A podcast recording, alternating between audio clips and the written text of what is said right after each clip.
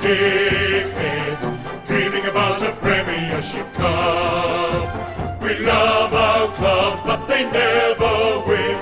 Two flags in 100 years. The shit house. If you think we'll be insightful, clever, or just well researched, we're here to say that's not the case. We'll just go out and wing it.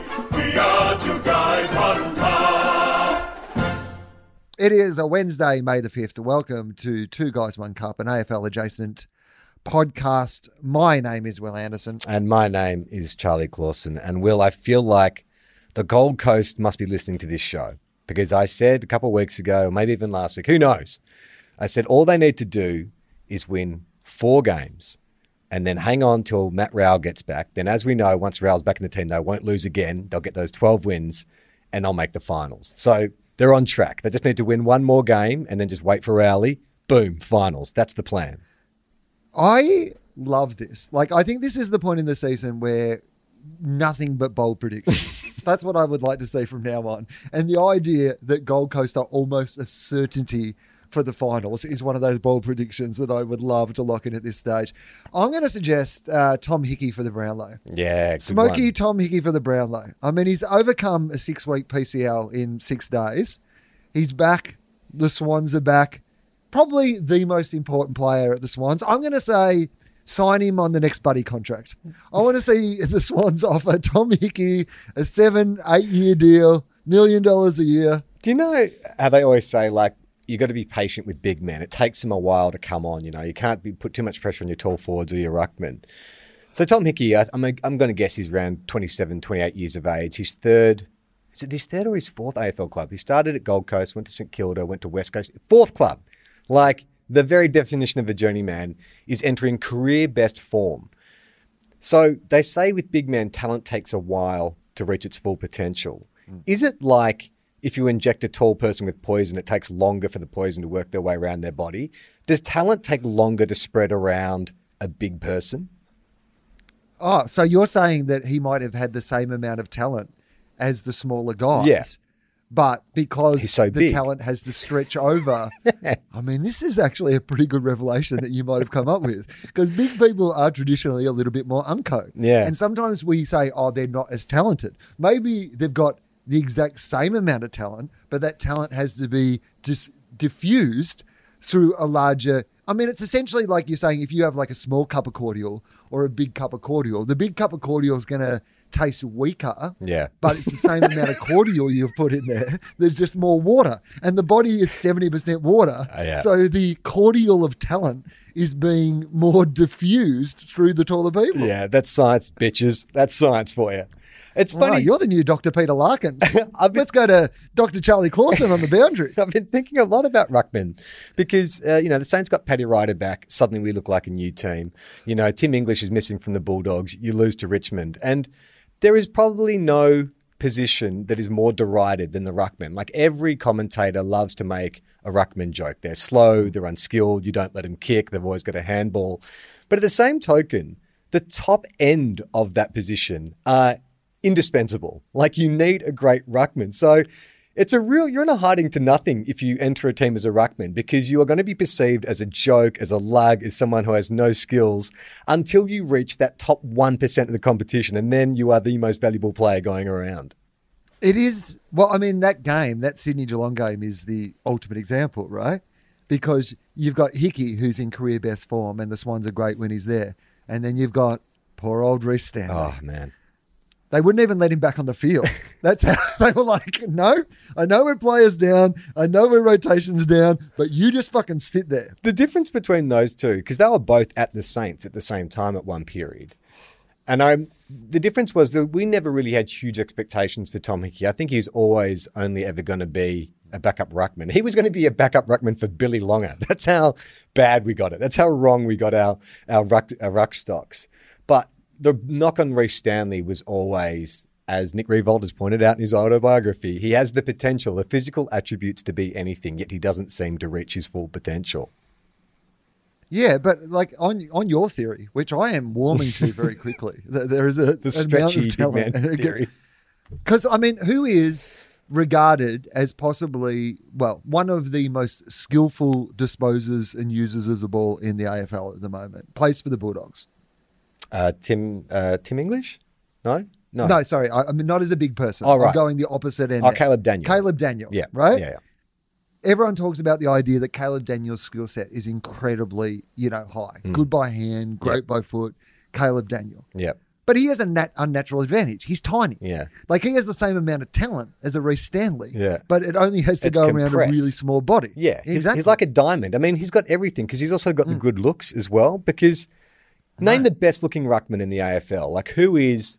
It would have been Shaun Hampson when he was still playing because that's Megan Gale's husband, right? He's a you know he looks like a model. Right. But who's the best looking ruckman going around? Let's just hang on. Let's bring up the list. Okay. We'll find out who. Uh, Nic Naitanui is Nic Naitanui good looking? He's striking looking, but I don't know if he's good-looking. and he's cool. I mean, that counts for a lot. Yeah, Charisma. chari- I mean, he's the most, probably the most charismatic of all the ruckmen. Right, I'm just going to. Yeah, but like a lot of the other ruckmen look like you've stretched out a normal person, right? Yeah. That's the truth. They, their, their features never look completely right because they do feel like you've you've dissipated them a little. Yeah, I mean, do, do you count like ruckman uh, forward to pinch hit in the ruck? Does that count, or we're just going exclusive ruckman? Because Tom Hawkins is a very handsome man and can No, play. doesn't ruck. count. All right, because he's a f- No, predominantly he's a, forward. he's a key forward. He's a key forward who can ruck. Okay. Now we've got to talk about starting ruckman. Okay, Reilly O'Brien at uh, Adelaide. No, moving next. uh, who's the Brisbane Lions ruckman? Uh, well, it was Stefan Martin. Yeah, He's at the it- Bulldogs now, and then it's um uh what's his face who hasn't been playing. Um, What's his oh, he's Is he? But he's he's not good looking. Okay, all right, let's move on. let's not spend too much time on this. Okay, uh, who's the who's the Blues ruckman? Ah, that's that guy. He's not good looking. Move on. Uh, okay, Brodie Grundy at Collingwood, good looking dude. Inarguably, Is he? well, is he a good looking dude? maybe it's more than that he a Nui thing. dude He's cool. Who's good at like, yeah. Again, he's got kind of long hair, got a bit of a beard. I feel like he's doing a lot to cover up the fact that he might not be that good looking. Okay, the Bombers would be Sam Draper. It's too early in his career. Hasn't established a look yet. He's still got that th- first three year player kind of, you know, indefinable qualities. And then Cale Hooker's sort of a ruckman, but he pinches. So moving on. Um, oh, that Darcy at Fremantle. No, nah, he looks he looks like an overgrown ten year old. Okay, then at the Cats you've got uh, Rhys Stanley, obviously, and Ratugolea. Would you cl- classify him? No, he's more of a forward, isn't he? He pinch hits. Yeah, more of a forward All right. ruck. And let's like just stick with Rhys. will- okay, so here's what I would say about the cats and their ruck stocks. Rhys Stanley and Mark Blicavs, both good looking cats, I would say, but neither of them are your traditional sort of starting ruckman. Yeah, okay. Uh, the Suns is Jarrod Witts, not good looking. The Giants, Shane Mumford. I mean, like, let's not dwell on this too long. Don't need to. Uh, the Hawks, Ben McEvoy, not good looking. Maxi Gawn, not good looking. I'm sorry. Fantastic player, great bloke, not good looking. Very charismatic, not good looking. Todd Goldstein. Not really good looking, no. Um, oh, the, who's the dude who went from West Coast to Port Adelaide? Uh, you know the one, the ruckman. Fuck, he played in the grand final. Can't remember his name. Ah, not good. Vardy, No, not Vardy. It's what's his name? He's a. It doesn't matter. Lycett, Scott Lycett. oh, yeah. Yeah, not good looking. Um, at the Tigers, it's a old, uh, you know, from the Swans. Nankervis. Nankervis, not good looking. no. Paddy Ryder, Rowan Marshall, actually. I would put Rowan Marshall in that. He's got that Rhys Stanley kind of clean cut. He's not, he's not like catwalk model, but he's he's a, he's the guy you take home to meet your mum. He's got a nice smile, clean cut, seems upstanding. Yeah. I agree. And then you got Tom Hickey at the Swans, goofy. Let's be honest. uh, then at the Eagles, Nic Naitanui, and the Bulldogs, Tim English, or Aaron Naughton. Oh no, Stefan Martin. Well, Stefan Martin's pretty good looking. Stefan Martin's not bad like looking, and I think Tim English again, like if he was normal size, I think he'd be good looking. I think that he has that sort of he's a bit too tall, he's a bit too goofy looking, and that's part of his problem. Found out what his nickname is. His nickname is Chili, apparently. Really? Why would Tim English's nickname be Chili? Do you think? Um, as, as in Chile, as in the food or the country? it's not Chile. Tim Chile English. It's not Chile, but I like Uh, that. I'm no, gonna Chili all right, as I've, in I've got to reverse engineer this. Okay. Yes. Oh, as in as in cold. I thought it meant chili as in hot because I was going to go English mustard, mustard, and then get to chili somehow. But chili. Um, well, England, English weather. Uh, oh, oh, you, you're saying you all right? English, English weather. Um, uh, a cold, uh, Mr. Freeze. Uh, nice to meet you. Chili. I feel like I'm padding with my nickname steps. I really could have got there from cold weather. Apparently he's uh, very embarrassed about speaking publicly. So when he's called on in meetings, he immediately turns bright red. So they call him Chili. Hang on, you said chili as in cold, not chili as in the the pepper. Well, chi- I mean, it could be chili as in the pepper, I suppose. But I thought it was more like, oh, interesting. Maybe it is the pepper. Or maybe- it's like red, like a red chili pepper. maybe he gets so embarrassed and awkward, it's like he's got no chill, and so then you could extrapolate to chili from that. Like he's they'd they'd always be, always be like Tim, just chill, chill. You got to speak, Hmm. chill, chill, and then that would become chilly. and then yeah, that's how that's how you get Every there. time he speaks, he strips naked and puts a sock on his penis. and for some reason, they've called him Chili. Another good nickname while we're at it. Uh, did you catch, this was a couple of weeks ago, but I wasn't here last week, what Aaliyah Aaliyah's nickname is? Uh, I I know the answer. I believe it is chandelier or shanda. Yeah. Chanda. Yeah, that's Yeah. a good nickname. Solid AFL nickname. Not enough steps in between though. It's a little too simple, but I like it. It's obscure. Mm. Oh, that's actually reminds me. Uh, last week uh, in our question, someone asked why is uh, uh, an Essendon player called Plur, and we didn't know the answer. It's a dance music acronym meaning like peace, love, energy, or, or something like that. So. Maybe he goes to dance parties. Maybe he's considered a bit of a hippie, but it's a yeah, it's a dance party acronym. Oh, there you go. All right.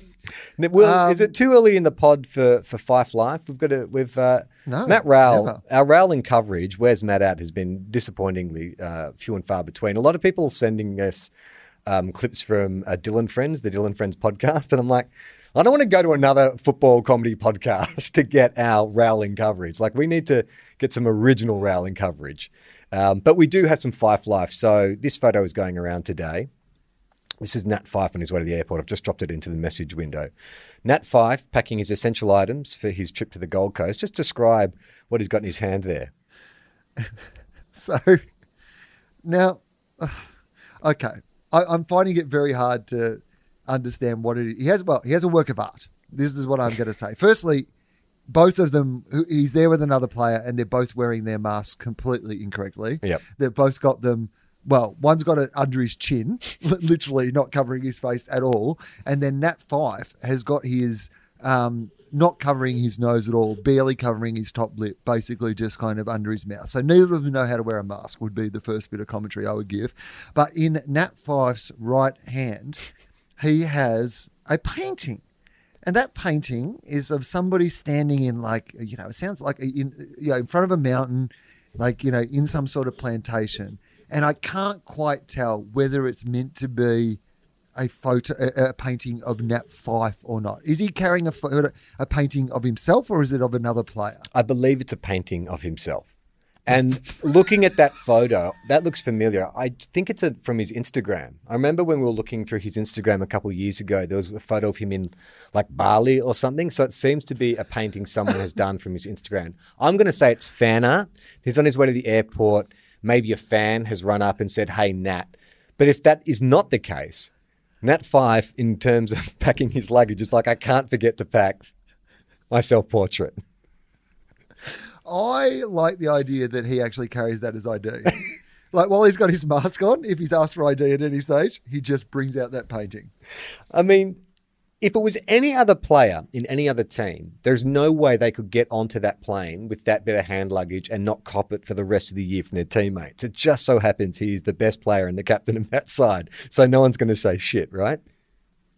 I mean, even in that moment, surely you've got to make the other dude carry the picture. No. Like, surely if That's even if worse. It's like he's your herald who's got to walk for 10 feet in front of you holding the portrait up above his head so people know that you're about to arrive. I think that Nat Fyfe would be more interested. I I think maybe this is what it is. We've said traditionally that Nat Fyfe doesn't necessarily know who his teammates are. you know, doesn't have a lot of interest in who the other members of the team are. And that has led over the years to maybe him not being able to, you know, receive feedback properly. There's only one person that Nat Fyfe really respects, right? Nat Fyfe. Nat Fyfe. And so maybe this is what they do in meetings now. That like if somebody needs to deliver something to Nat Fyfe, they need to tell him. They all hold the Nat Fyfe painting over their face. And so Nat Fyfe can receive that feedback when it's coming from Nat Fyfe. Well, maybe it's a progression. Maybe initially he requested that everyone put a mirror over their faces when he's talking to them, so at least he's talking to someone he respects. But now they've downgraded to uh, watercolor paintings, and then hopefully they'll get to face to face. I would like to think that that painting's going to go in Nat Fyfe's attic, and over the years, the painting will become more and more obese as he becomes more and more beautiful. Speaking of Nat Fyfe, um, I was shocked, Will, shocked to find out that his partner in crime, Ben Cunnington, has an Instagram account. Were you aware of this? No. Ben Cunnington has an Instagram account, and it's not like I thought it was going to be, you know, there's four posts for over the last five years and they're all of fish. No, he is active on social media. In fact, the last video I saw him post, and this has shaken my entire world, was a video he took at his home doing a gender reveal. He's got his two kids there, and they've got a balloon, and one of the kids are beating the you know, like a pinata or beating the balloon with like sticks, and then it pops, and like the the colored uh, uh, uh, the colored uh, confetti comes out, and and Ben's there, and his wife's there, and I'm like, this is not fitting with the narrative that you and I created. I don't know that I like this version of Ben Cunnington. Well, firstly, I would have thought for Ben Cunnington, they would have had the pinata, and then his kid would have been punching the pinata in the, The guts, guts. behind the play until it was revealed. That's what I would have liked to see. Um, no, this is not the Ben Cunnington that that we've completely made up and imagined. isn't it? Isn't it weird that like the real person is nothing like the person that we've just speculated that he might be? But I could have sworn that like our speculation came from evidence that's like he doesn't have a mobile phone. It's like you can't use Instagram if you don't have a mobile phone. Well, he had an old school mobile phone, didn't he? Like, uh, didn't he have like a Nokia or something? Maybe he has an official Instagram person. Oh, you mean like a social media manager? Yeah. Well, I guess there's not a, a lot to market down at Arden Street at the moment. So maybe that's how they presented it to him. But still, like the gender reveal party, would, I mean, in a million years, would you think that I was the kind of guy who thought that, you know, his wife would give birth in a paddock and he'd just be like, you know, hammering in fence posts and occasionally glancing over to make sure, you know, the kid was all right. But a gender reveal party, Okay. I've gone to his um, Instagram, which I'm going to follow for a start. And uh, he has uh, nearly 15,000 followers, which means that he has about as many followers as there are North Melbourne members. so nice. that works out pretty well. Kick them while they're um, down. Good one. We're going to have a little flick through this. Um, oh, yeah. Okay. So this is, I know. So it's a balloon. Yeah. So uh, he's got to, well, you know what I like about this the most is that Ben Cunnington in this has got out a balloon and then he's handed his, I'm going to say, four or five year old kid a giant needle Yeah. and just gone, Go give that it. a go. So I, I do like the idea. And then he's like, daughter, who's clearly like two or something, also has quite a sharp needle in her hand. So I'm, I'm liking, I wouldn't say he's necessarily a helicopter parent, is what I'm saying. You know, treat him mean, keep him keen. Uh, and then he's just picked up his kid quite recklessly while his kid was also swinging that, that, needle, needle, needle. And, so and not to be like you know too personal, but just when you watch that video, look at his his hair. Do Hmm. you think he maybe needs a bit of a refund from Advanced Hair, or at least like a follow up session? Because that's not looking. That's not looking like a. That's not looking like a, a well maintained green. Oh, you know what I like about him is he's got advanced hair, but he didn't want to show off about it. he's just like, Look, I don't want my hair few- back. Just thinning. Oh mate, I still want to look bald. Because like if you saw if you didn't know he'd been to advanced hair and you said, "Is he going bald?" You go, "Going bald." He's pretty much bald already. But basically, he's just wound the clock back a year or two. Did you watch any of the North Melbourne game? North, comma Melbourne game. Oh, I so I saw the score at half time Mm. and I thought, here we go, Melbourne. That was my here question. Here we go, Melbourne. Was there- so I was- what I did You just settled in. You made yourself like put a pizza on, made yourself a nice big drink, sat down. I'm not proud to admit this, but I went on Kayo and I started the game from the start of the game.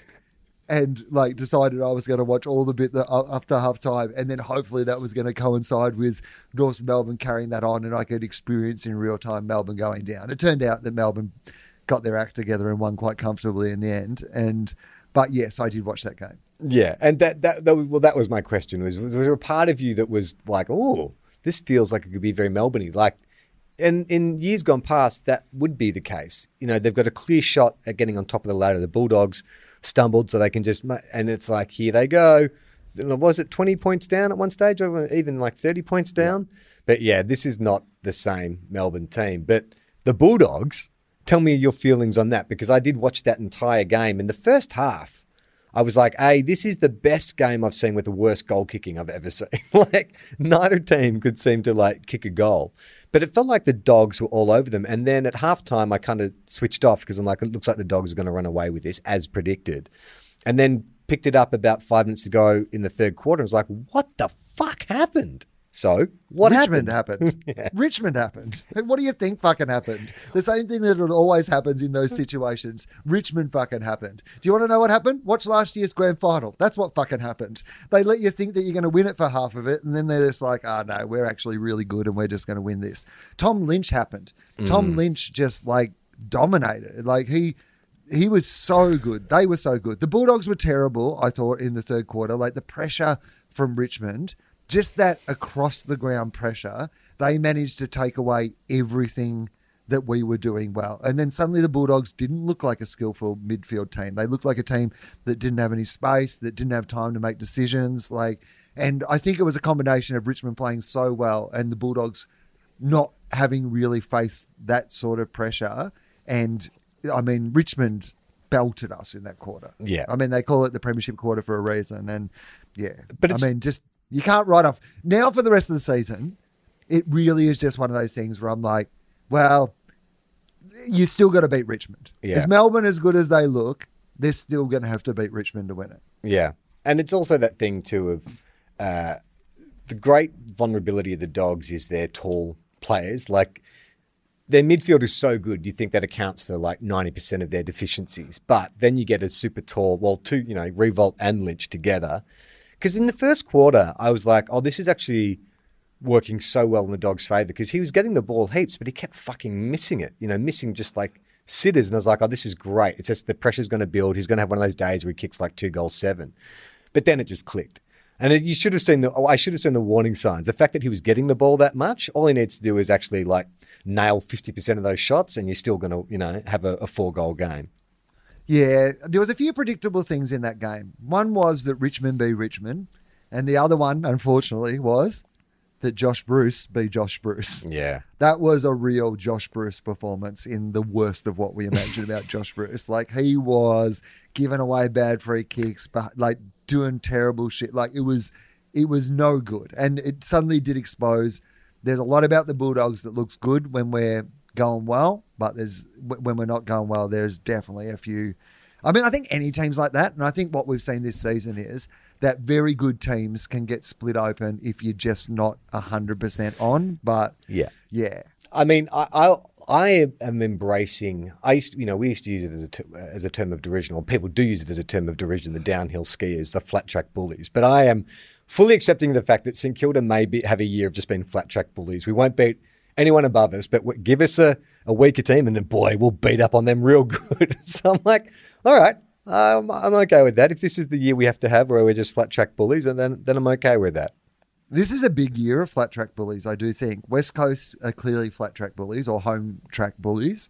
Port Adelaide, Mm. Still believe in Port Adelaide, but I also believe in Brisbane. But I think they're a bit of a, you know, so much better in South Australia than they are anywhere else at the moment. I feel like there is a lot of those sort of teams, which is going to make it interesting to see what the final eight ends up being. Yeah. I mean, it's weird, isn't it? Because there are those five teams all jostling for the last position or maybe the last two positions in the eight. But it's really just going to come down to who can keep their shit together the longest because the.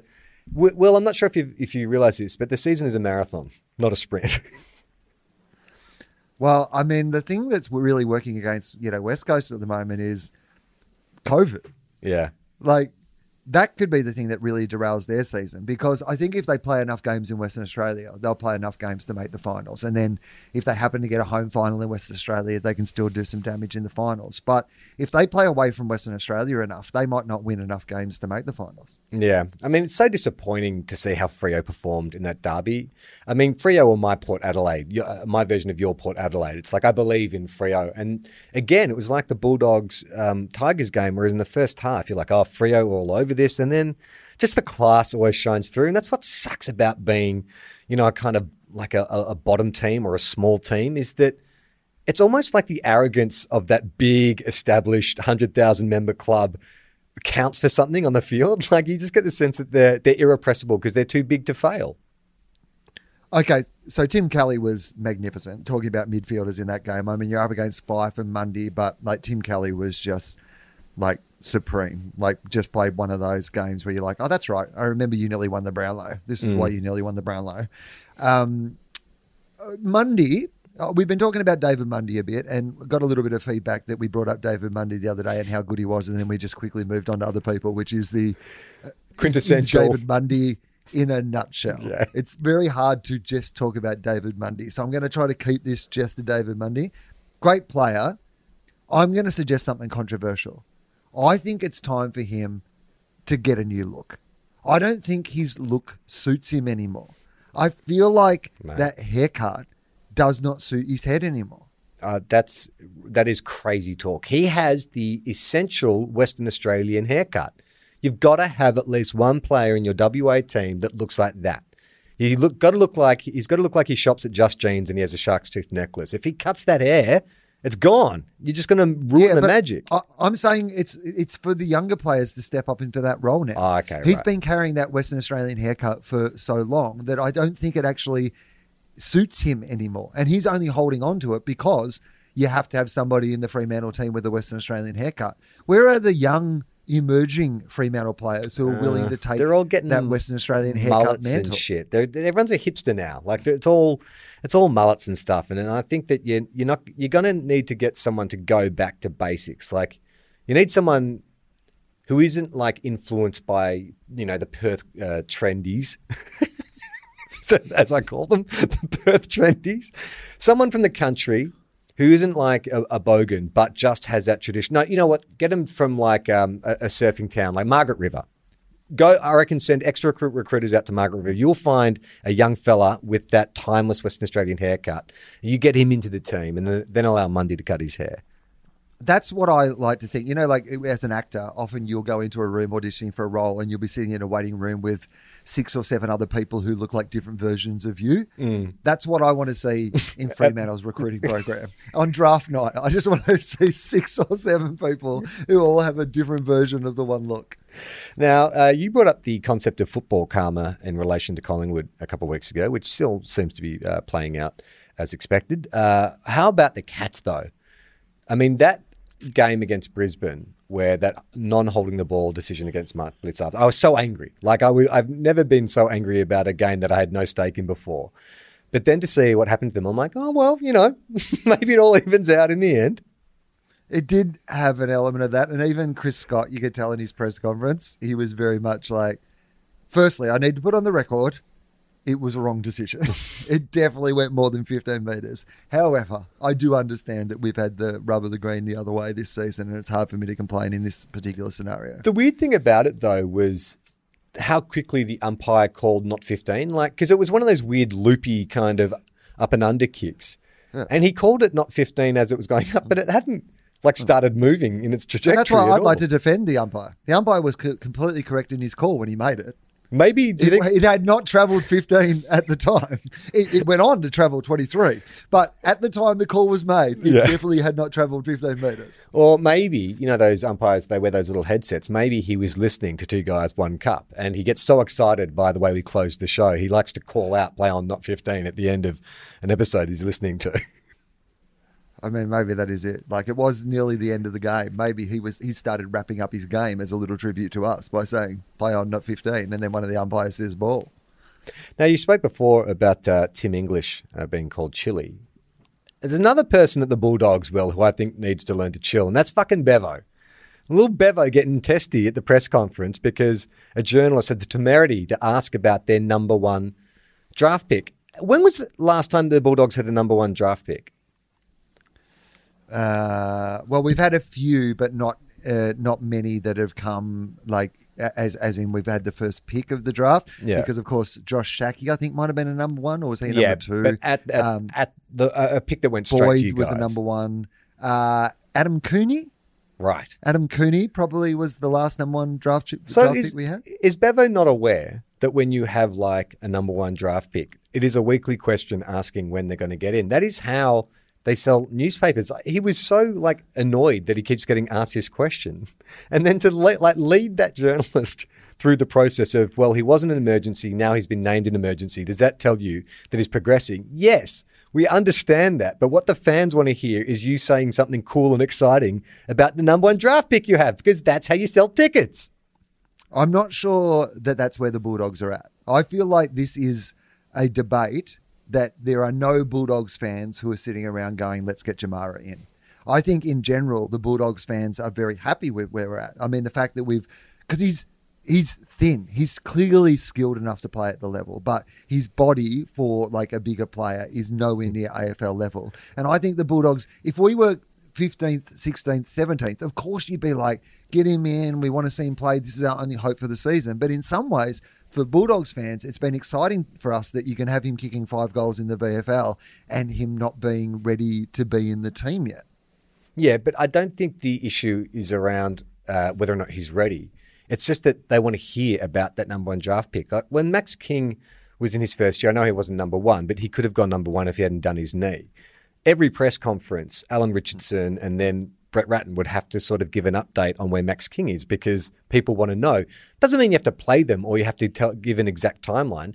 Just say, yeah, he's progressing really well. He's showing some good signs in the twos. That's all you need to say, Bevo. You don't need to bloody bite a guy's That's head what he off. said. He said, he said, did you see the emergency list? We named it as an emergency. What does that indicate to you? Do some fucking maths, mate. Yes, he's closer to play. We wouldn't have named him as an emergency if he wasn't closer to play. Did you not watch my press conference the other day? No, I didn't. Well, you should have because I cleared it up then and I'm not speaking about it again. I reckon the journalists should get together and agree every press conference Bevo does for the rest of the year, they ask the same question about how close he is to playing. Here's what I Even once he is playing. I love how quickly the journos go to water in those situations. Yeah. That's what I always find. it's like the journalist never expected there'd be a follow up question because everything that you're saying is totally reasonable. If in that scenario, and look, the journalist did try to do this, but in that scenario where he goes, Well, did you see the team sheet? We've named him as an emergency. Clearly, that means he's closer. You could easily say, Yes, but we've just played a game where you lost the game of football.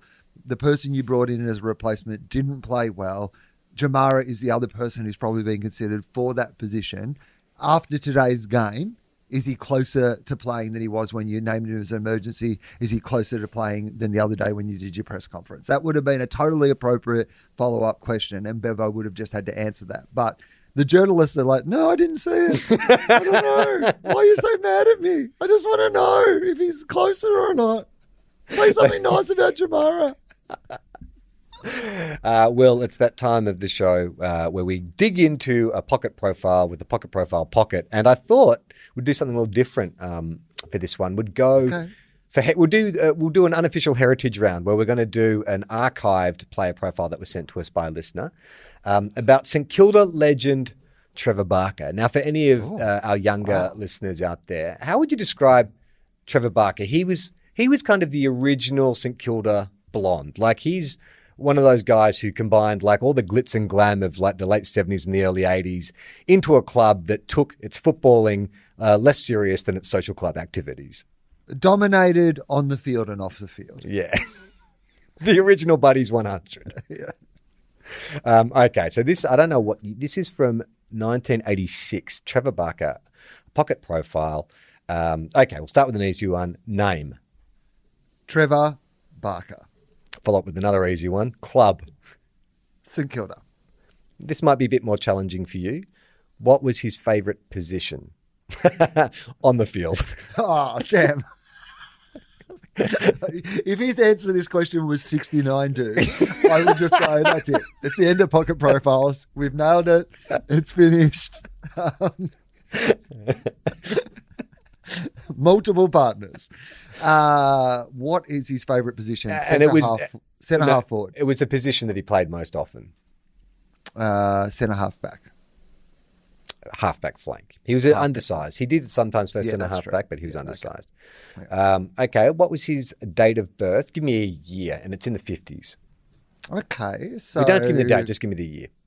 Uh, yeah, okay, 1959. 1956. He was born on the 7th of really? October. And where was he born? In fact, well, someone very close to you was also born in this suburb of Melbourne. Oh, okay. Someone very close to me was born in this suburb of Melbourne. Is it you? Mm.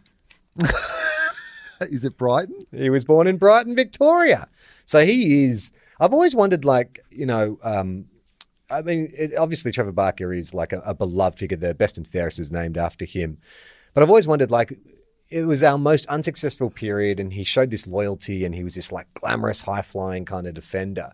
But then when you see that he was born Bayside, it makes sense. Like he is like a product in in the same way that you know Ted Whitten was a product of the West. He was a product of of Bayside, where St Kilda's heartland is. So that makes a lot of sense. Okay, how tall was he?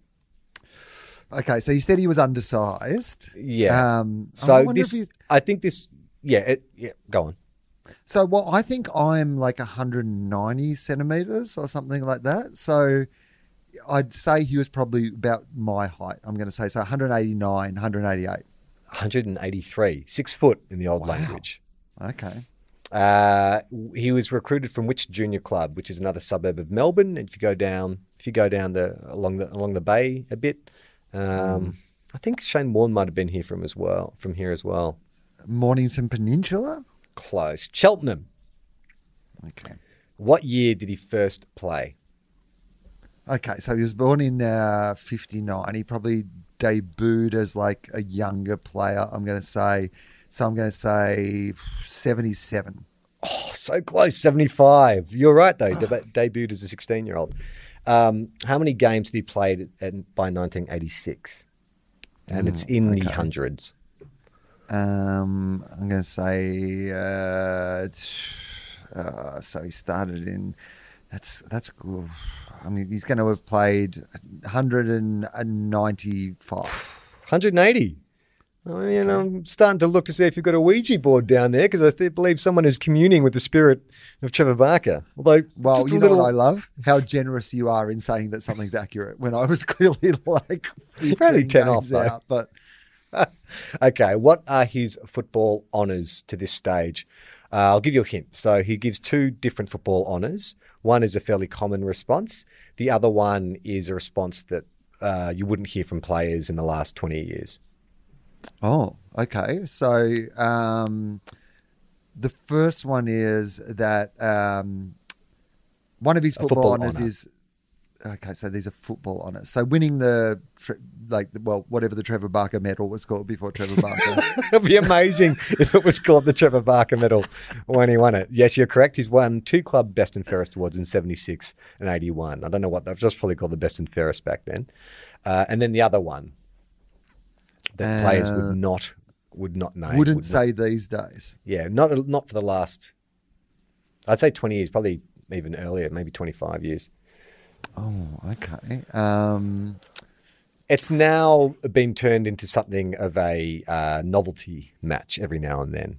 oh, uh, so uh, is it a best on field in the All Australian? Uh, sorry, in the state of origin. State of origin, yes. He was a state representative from 83 to 86 and captained seven times. Um, this should be easy enough to answer. What's his marital status? Uh, loose. single. I'm going to say single. Single. Absolutely. Single Um, brackets and loving it. Close brackets. Uh, kids. uh, none that he admits to. I think half of half of uh, Brighton is probably populated by blonde-haired, uh, blonde-haired, blue-eyed Trevor Barker acolytes. Um, does he have brothers or sisters? Yes. No, only child. Okay. Uh, now, occupation, which is you can tell this is from the 80s because players actually have to list an occupation. If you remember when we did the Tony Lockett one, he was a bottle top bottle shop attendant. Uh, Barks lists two occupations here. The first is something that I felt like every mate of mine was doing in the while we're at university. They always had this as a part-time job. Ecstasy dealer. you're, you're close. it's probably actually yeah. I mean, I would say that most of them were doing both of these things. That they're related. Okay. Um, delivery. Something. Something about no, delivery. go, go, you're, you're closer when you're talking about ecstasy dealer. Where do people take ecstasy normally? Oh, uh, so he's a, a nightclub promoter. Nightclub promoter, promotion manager, as they Yeah. called it, 1986. I mean, smart. Like if you've got some drink cards to hand out, give them to Barks. That's where the party will be. Um, his second occupation is a legit one, um, and I remember actually seeing him in this occupation when I was like eight years old. And Trevor Barker was my idol when I was a kid. And I, I, I remember having one of these kind of like almost meltdowns because like, is that Trevor Barker in, in, in real life? Um, this seems to be this is should almost be a no-brainer. If Trevor Barker, taking in his looks and his athletic ability and stuff, was not a footballer, not a promotional manager, and you had to pick a career for him now, what would he be? A male model. No. What are there a zillion of at the moment? Especially in social media, very heavily represented on social media. Uh, oh, okay. So, like some sort of wellness expert, some sort of real fitness, personal fitness, trainer. personal trainer. He was a lifestyle and health manager. Uh, he was a lifestyle and health and fitness center manager. But you know, I, so I saw him at the uh, Paul Sadler swim school. He was running the gym. It was him in a, in a white polo. Probably had just come from the office where he'd had sex with someone. I imagine. you got to understand, he was very, very popular. Uh, what school did he attend? Um, all of the answers are, are related to one of the earlier answers. Uh, So Cheltenham one- High, Cheltenham Primary. Exactly, Cheltenham Primary, Cheltenham High. What car did Trevor Barker drive back in the day? And I would have thought, look, as a red Corvette, but it, you're wrong. It sort of fits in more with the Brighton kind of details. Oh, okay. like a Mercedes or something? Yeah, yeah, yeah. Lec- A bit- Mercedes, a bit, Lexus, a bit safer. BMW. That even, yeah, a bit safer than than that. Oh, a bit safer. Volvo. Mm, close, a bit cooler than a Volvo, but still sort of, you know, in the, you're in the right territory. Saab. No, it's a, a, a double. It's a double. It's a two-barreled name. Uh, Begins with the same letter. Rolls, Rolls Royce. Ford, Close. Ford Falcon. Range Range Rover, Ford Falcon. Uh, what's his favourite pastime and hobbies? All sports. He names four sports. What do you think Uh, Barks is doing in his free time?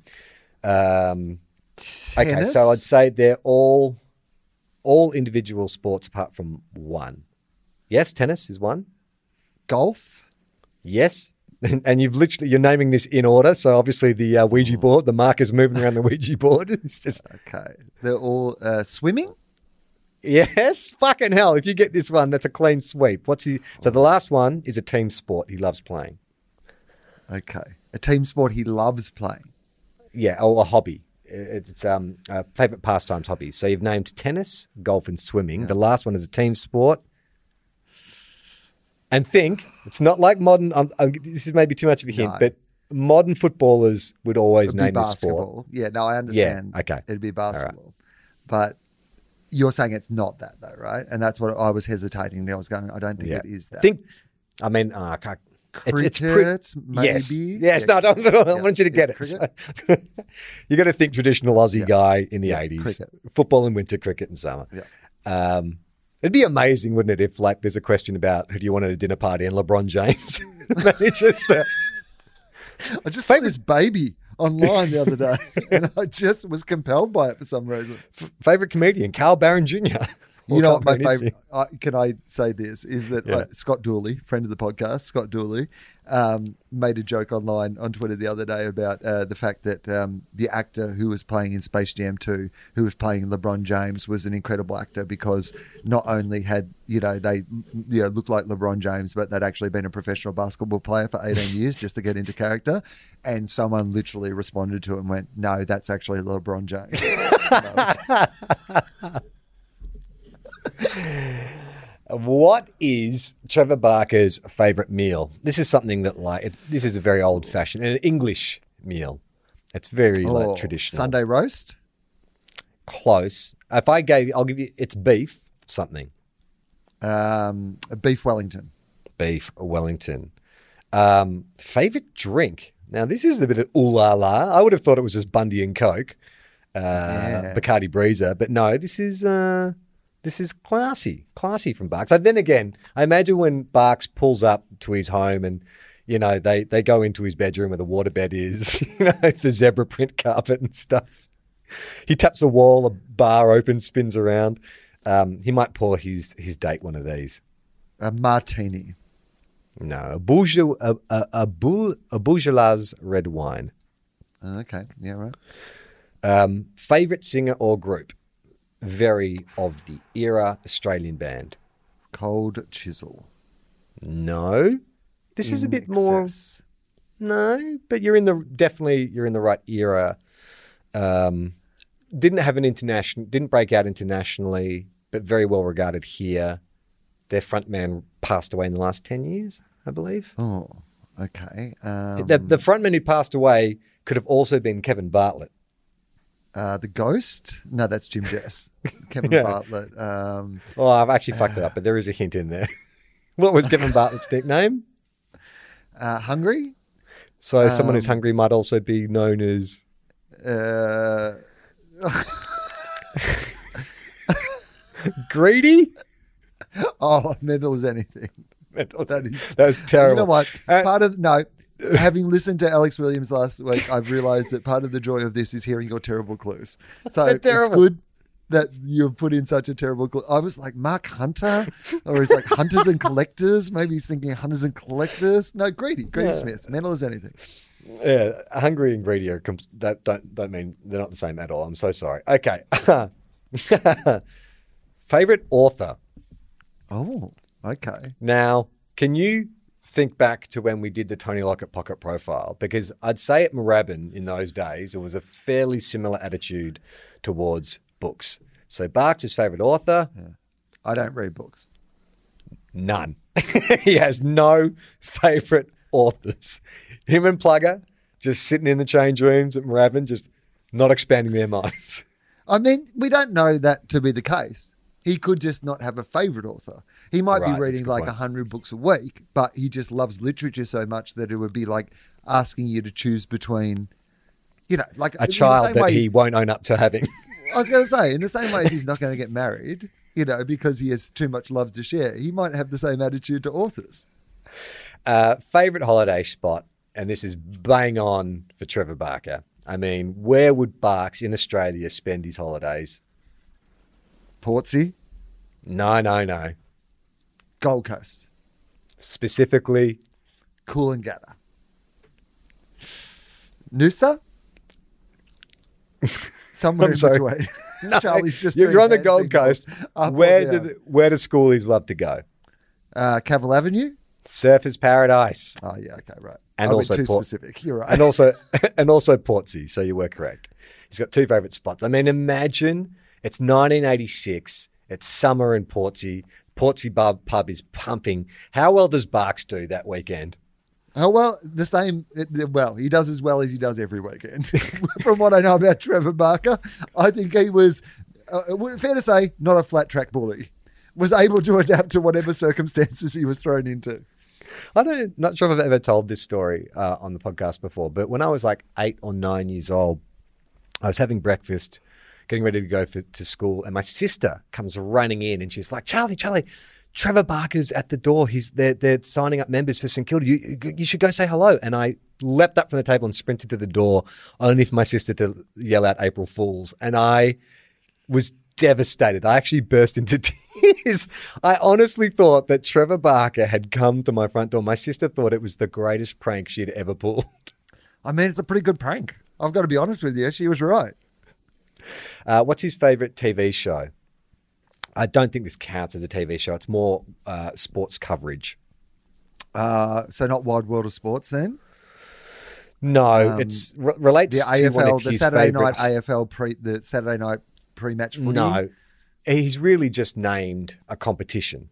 That's what he likes watching on TV, and it relates to one of his earlier responses in terms of his favourite hobbies. No, World Series cricket. Okay, yeah, right. back when it was a new thing. Okay, this is interesting. Interesting. Favorite movie Of And the it's era? prob- yeah, so it probably came out a couple of years earlier. It's American. It's a comedy or action comedy, it's an action. starring comedy. one of the biggest stars in the world. He was then. He probably still is now, but he doesn't. He pops up from time to time on streaming movies. He's probably one of the biggest comedy stars of all time. Adam Sandler? This is no. Carl. Barron. Carl Barron, yeah. Jim Jeffries. Any Australian comedian apart from you.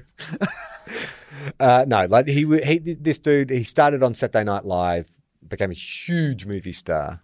Okay, so like Chevy Chase or someone like that. Um, s- yeah. Chevy Chase. Mm, it's not Chevy Chase, probably the biggest star to come out of Saturday Night Live, arguably. Uh, Eddie Murphy. Uh, Beverly Eddie Hills Cop. Murphy, Beverly Hills Cop. Correct.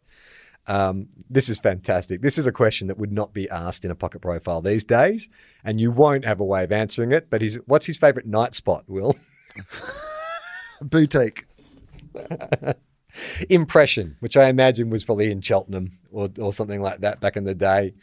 Uh, what kind of impression do you reckon Barks made on impression? I think he made a pretty good impression. In fact, I think that any nightclub that Barks walked into was suddenly called Impression. Who's the biggest influence on his career? Uh, he names three people. Two of them, St- uh, two of them St should Kilda be people? guessable. One is a St Kilda person who then became a Hawthorn person. Uh, another person, and the other one is the obvious one that they always name. um, okay, so Well, there's Dad? two obvious ones. Dad, yep, tick. Then there's Um, the St Kilda Hawthorn person, Okay, St Kilda Hawthorn, Alan Jeans. Alan Jeans, and then the last one you won't know his name, but you can Uh, guess his occupation. The his current coach. He's no, his junior coach, Oh, his Jack junior coach. Hammond. Yeah. Who is the hardest opponent he played on? Um, I could give you a clue, but it might give it away. A, a Carlton legend, Uh, Brewstall. High flying Carlton. Oh yeah, he was high flying Bristol, but not Bristol. Uh, remember, uh, he was defender, so this this guy would have played an attack, possibly in the midfield. Has Oh. one of the most iconic moments in AFL history. Oh. A he played- catchphrase associated with him. That's that's who. Uh, that's Jesaulenko. Jesaulenko, you beauty. Who was the best player he'd ever seen? Um, and this is, I think, this will probably give it away. If I, I can't tell you the team because if you think of the era, there was only one player in that team. Okay. Um, I would say that this dude was probably the original, like, makes time slow down, uh, Nick Dal Santo, Scott Pendlebury, Scott Pendlebury type player. He was not. He was lightly built, super skillful. Robbie brave, Flower. Robbie Flower. Would you agree with that? He was kind of the the, the original. Yeah, and if you'd said Melbourne, I definitely would have said Robbie. Yeah. So you're absolutely right. Uh, who's his most admired sportsman? Uh, cricketer. Did you ever see Robbie era? Flower play much? Did you ever see him play live, Robbie Flower? I don't. I think when I became aware of Robbie Flower, he was in decline. Yeah. I saw him play a couple of times just by, you know, accident over the years. Um, and he, you can, he was, he was Right. so beautiful to watch as a footballer. Like, and it was that thing that you're saying, like, you know, that he was just one of those guys. You know, Lachie Whitfield has it a bit, I've noticed watching GWS matches where when they get the ball, like, not the biggest dude, not the quickest dude, but just has so much time to make good decisions. Did you see Hunter Clark's two goals for the Saints on the weekend? He's got a bit of that kind of just time. It's it's it's interesting because I think those players, everyone talks about how time slows down. I think what it is is they're all actually got they're very fast players. Fast reflexes are quite quick, but they look slow.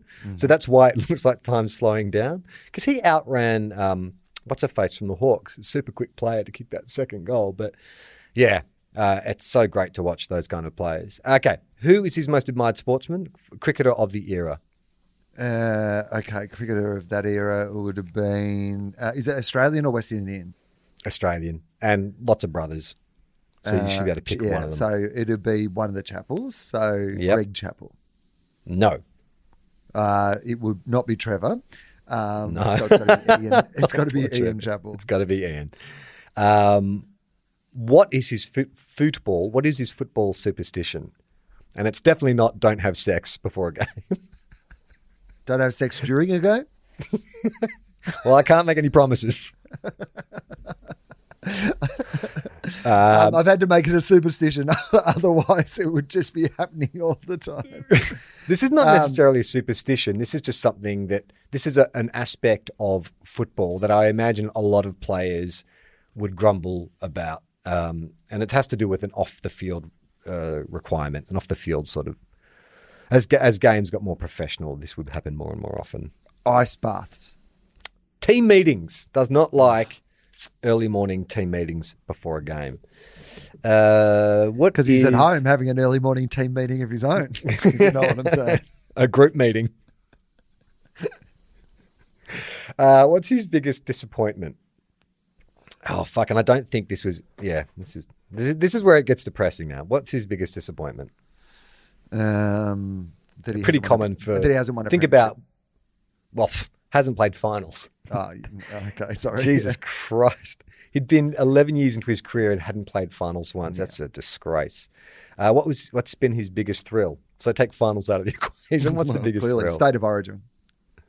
first VFL game. What was his nickname? One is quite common. Yep, and then he had another one, which is this is obviously predates the uh, uh, uh, six degrees of separation rule. What's the most obvious thing you would call Barks to look at him?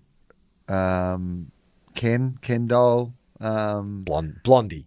Blondie. Oh, okay. Yeah. Right.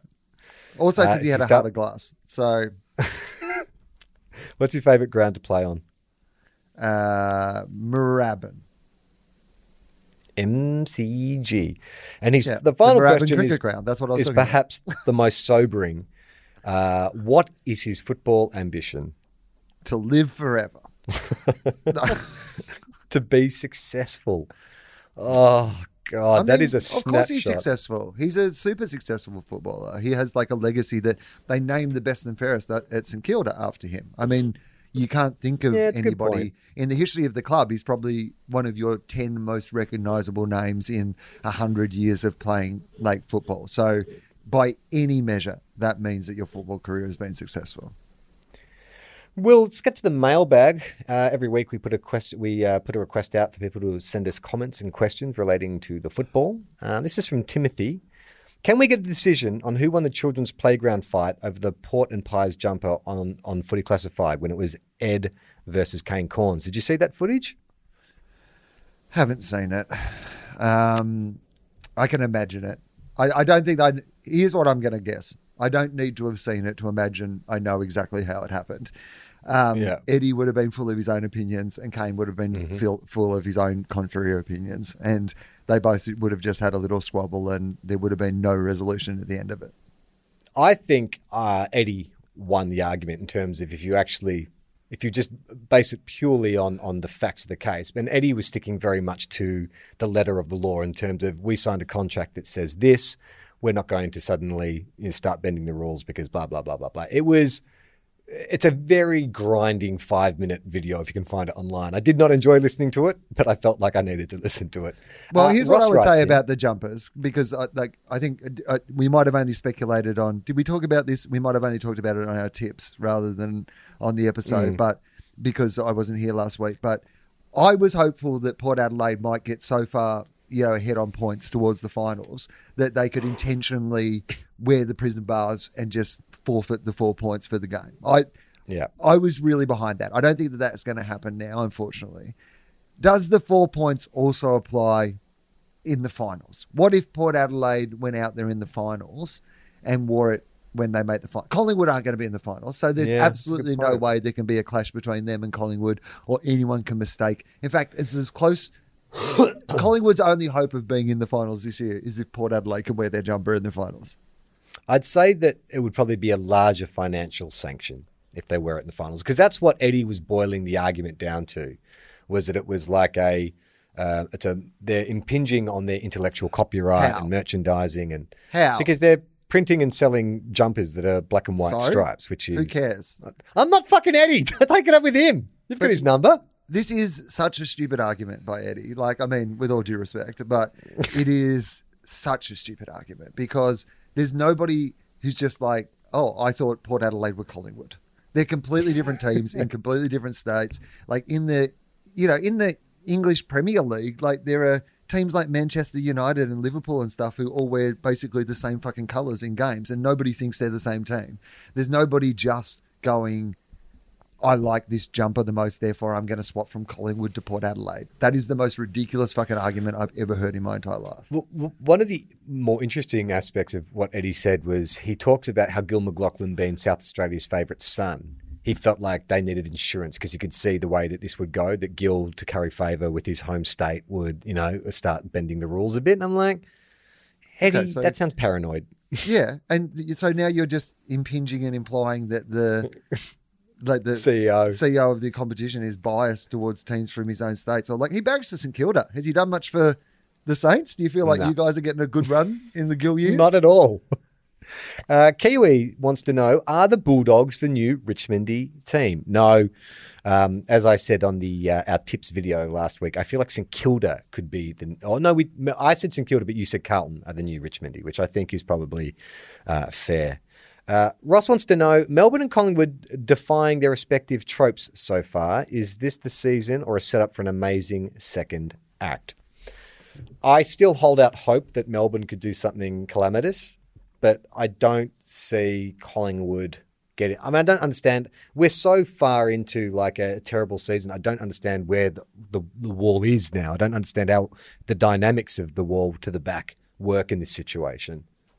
No, no, they've gone through the wall backwards, and now, like, you can't have your back to the wall when you're actually backing back away from the wall. They're getting further away from the wall in the opposite direction now. That's the problem at Collingwood. I think what we've learned over the years is it's the teams that can overcome their tropes that triumph, right? Richmond Yeah. were Richmondy, and then they've just completely come up with a new definition of Richmondy, which is what happened last week. Now, Richmondy is being down at halftime and just being a good enough team to overcome all odds, and everybody steps up and they win. That's what Richmondy is now. Like, there is an opportunity here, I think, for Melbourne. Melbourne looked like the dominant narrative. It could go one of two ways. I think this season is perfectly set up for Melbourne now, regardless of the result, right? They've won Yep. seven in a row. So either from here, there's only two real options, isn't there, after the start they've had and the hype they've got and the team they've got together. Either, yes, it's the old Melbourne emerges and like this potentially great season falls apart terribly. Okay, well that's you know we've seen that before, but that that could be Melbourne. Or this is the season where they put all that to rest and they go through and they come up with a new brand of what it means to be Melbourne. Yeah, it's like, you know, when you take your name back or when you take a word back. It's like, we own this. This is our word now. So Melbourne or disappointing is our word now. Yeah, only Um, we can say JD. it now. Yeah. JD has uh, a relatively uh, serious question. Do you think that it's time the AFL started employing full time umpires? Would that put a stop to this constant need to justify um, umpires' calls after a contentious decision? I don't think full time umpires would uh, uh, fix a, a problem which is based on a split second decision. I think I would love to just quickly say, and I know it's been a theme of mine in the past, but the umpires in the AFL do a great job. Like it is an impossible game. There is so many interpretations, rules, rules that are applied indiscriminately. Plus, you have to like run 14 kilometers and be making these decisions, these like split second decisions. You have to be making them at top speed. The best player in the AFL plays well every like two out of three games, right? And they mm. their disposal at a high level might be like 75%. Like we are fine with the fact that the players, even the best players, operate at a level where they're going to make a series of mistakes because of the difficulty of the game. The idea that somehow we're going to have umpires who also aren't going to make a series of mistakes you get the best and you understand that they're going to fuck shit up. I have, I don't think full time would help. The umpires don't seem to think that full time would help. Um, I, but I think we give the umpires such a fucking hard time in this game. There is so Yeah. much scrutiny, and the fact that these replays. That like we we eventually after we watch eight replays go oh well I would make the decision. Yeah. it's like yeah but you weren't like you didn't okay you run 14 kilometers and we'll show you it in real time and then you make a decision and see how often you get it right Well, you're probably aware. I mean, everyone is aware there is an, uh, a crisis of umpires at junior levels, and the last thing we want to be doing is creating more vitriol towards umpires. In fact, I think we need to go the other way, and the AFL need to start putting some money and time into getting the umpires out there. And like, there's this traditional old school attitude that you know umpires they're not the main show, so keep them behind closed doors. No one wants to hear from the umpires. I disagree. Like I love Razor Ray. I love all those kind of highlights of him chatting back to the players and stuff. I think if we got to know the umpires and put as much attention on the umpires and gave them, you know, profiles and personalities like we do with the players and made it like an attractive uh, career choice, not something that you just, you're going to get abused for or unfairly maligned for for a split second decision, then that would help down the line, right? Well, I think it should be within the parameters of the sport itself.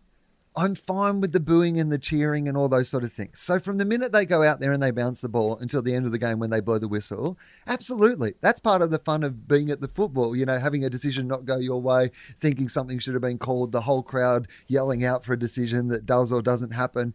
I wouldn't want to take any of that away from the game. But I think we have to have an agreement as supporters of this game that if we want to see it played at the highest level, the best way to see it played at the highest level is to have the best umpires. The best way for us to have the best umpires is not to constantly criticize, bemoan, like not celebrate, make them feel terrible about what they've done. The best way for us to have the best umpires is to celebrate them at the level we celebrate the best players. Because if you're a young fit person who's got good decision making, and you see on TV that the umpires are being celebrated as as important to the game as the players, because all we're doing is hurting ourselves mm. in the long run if we make umpiring a thing that people don't want to go into. If we want to see the game played well, we need to get the best umpires, and the only way we do that is to celebrate the umpires that we have and put them in a good position. We should have a fucking rule that you between when the game finishes and the next game starts, we're all back to fucking celebrating in them again. That we constantly talk about how important a part of the game they are. I think the issue is there's too many ex footballers in commentary and media yeah. positions, and they all propagate this anti umpire narrative, which is so old school. With this idea that, you know, they weren't tough enough to become footballers or they're kind of, you know, little pipsqueaks who just love the power. I mean, that's just such a bullshit, tired old narrative. And I think that, you know, if honestly, if there was a making their mark type documentary about umpires and you saw like the you know, level of dedication and the fitness and stuff and just give them a bit of a profile and humanize them, then that might, you know, address some of this kind of like toxicity. I absolutely agree with you. They're the most important. The game does not exist without them. They're the one, you can replace the players, but you can't fucking replace the umpires we are shooting ourselves in the foot every time. A that we expect them to be fucking perfect. We should celebrate the fact, okay, they got something wrong, and they've said that they got it wrong. Fuck. Imagine if on a Monday morning, each club put out a video of all the bad decisions that their players had made on the weekend. Yeah, like fucking Adelaide that. didn't have uh, bloody uh, uh, uh, uh Tom uh, Tom Lynch ready to go as a medical sub, and they fucking lied about it. And everyone's like, oh, "Okay, that's funny." Yeah. No, we nailed it got it exactly how we wanted to nail it. Like, imagine if your club on a Monday morning just sat down at a press conference and went, "Here's the three clangers that fucking old mate made on the weekend. We're just releasing them out there. No thanks." Uh, Claire wants to know. Last Thursday in Footy Classified, Kane Twerp Cornes said he sometimes, with hindsight, has realised he's gone 10 to 20% too hard in some of his commentary. What is your thoughts on that value? I'd say it's 100%. I think his default reaction is contrary. And to be contrary, you have to be 100% in the opposite direction. So I don't know. If, I, I think he, Kane's been a little bloody light in himself there. I think Kane is absolutely lying. He's like a guy who's been told that he has to say something like that. And so he's gone, what, 10, 20%? It's 100, mate. Minimum 100. John wants to know how often does your do your teams win in the same round? The pod is better when you're both up. Well, I think Will has been pretty up. Will's banked enough wins that you can be up for a few more weeks, even if the dogs don't have another win, right? How many wins, how many losses in a row from now on would ruin your mood on the pod? I reckon we get another two weeks of like goodwill from you. Goodwill, no pun intended. But then if it's three losses in a row, you start getting a bit moody. Uh, if we were going to miss the finals from here, if it got to a point where we're going to miss the finals, but at the moment, and this might be the sort of thing that you would hate to say because it occurs to you, I just think that we're we're going at a trajectory that probably means that we're going to make the finals. And so then it just becomes about getting to the finals and seeing if we're in the right place. That was why I guess that's even with the Richmond loss. This is how you know you're in that position as a supporter. You almost welcome the loss. Like Yeah. there was a part of me that It's was like, this is a good loss for us to have. I think that we needed to know that there are still flaws with what we're doing, and now we've got the time for the rest of the season to adjust things, try to work out a game plan that uh, will work for the finals. So yeah, I, there's definitely a not complete confidence, but a confidence that they will probably win enough games to get to the finals, and then well, it's what you can do from then on. Sandy uh, says John Longmire is pretty tall. If he went on holiday to a Scandinavian destination, could he possibly be the biggest horse in all of Norway? And if you're confused about what that reference is, you should go to tofop.com to check out some of our other great podcasts, including Tofop, which is kind of like this with slightly less football chat. But Will also does another one called Wilosophy, where he has famous, interesting people on. Who's on this week, Will? Amy Shark uh, is the Australian musician. Amy Both Shark, my famous and interesting. Yes, both of those things. Uh, we also uh, I ha- uh, have an episode of Fofop with uh, two guys. One no, sorry, I have an episode of Fofop with Junk Times. Michael Chamberlain. Uh, so Fofop is kind of like uh, Tofop just without Will. Which is kind of like this show, uh, but with 10% less football. Is that confusing enough? Just go to tofop.com and check out our other podcasts, is what I'm trying to say. They're mostly all the same show, is what we're saying. Also, uh, we don't often promote it much, but we have a Patreon page, uh, which is tofop, uh, which is patreon.com slash tofop, which is um, all the money that goes into that goes into our various shows on our network. We don't have an exclusive one for Two Guys, One Cup. I've been sort of weighing up whether or not we should start one, but what might be easier if you guys want to support the show financially, um, if you go to uh, patreon.com slash tofop, that's the best way to ensure that we can keep making this show because we're doing more episodes of more shows than ever before. We've got costs that are rising and we'd love to keep doing it, but for that we need some financial support. So if you're not already a Patreon subscriber through Tofop or Wilosophy and you listen to this show and you want to help out, that's the best way to do it. Patreon.com slash Tofop. Will, Annie wants to know, do you reckon there are any insights from making their mark that are playing out in front of us this year and showing us to be true? That's a great question. Making their mark. I love that documentary. I would say it's actually gone the opposite direction. I think GWS is showing a lot more character than I gave them credit for. I think they came out of that series incredibly badly. Just everything about them seemed like Leon Cameron seemed old fashioned. Cornelio seemed to be in over his head. But I'm loving what the Giants are putting together now and seeing all these kind of new players who are coming along. Um, so that's probably works against it.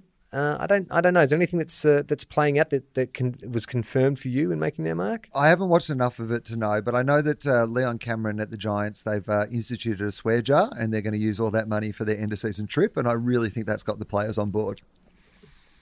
Emma wants to know. I think it's time for an NBL show uh, spin off, uh, speaking to players from the 80s and 90s. You can talk about their haircuts, not much for Phil Smyth, and socks are also relevant. Thanks in advance. Uh, look, everything you've just named about the NBL in the 80s and 90s is about the extent of my knowledge. So we'd have one episode in this at the most.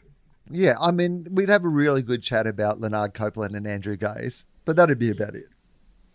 Uh, Wayne wants to know, can well wants to say, can this is more of a this is less of a question, more of a statement. Will I'll take this as Uh, a comment. Uh, can everyone in the media please stop talking about Collingwood? You'd think they were a global pandemic. Mate, are you unfamiliar with what sells newspapers? Uh, JMO, oh no, that's JMO's answering someone Do else. Do you think that there is any chance that Nathan Buckley doesn't coach out the whole season? Do you think there's any chance? I think isn't that more likely than not, right? I can't say. I don't know. Like, unless he retired, unless he actually said, I'm moving on. I just think he is such a club legend that you at least let him coach out the season. What's to be gained by bringing in a new coach? I think it's more. I look, from what I understand, the fans aren't happy. Um, I think Ryan Fitzgerald highlighted a comment that someone had written, like uh, under the Facebook page for you know Collingwood, with he was named Nathan Fuckley, which.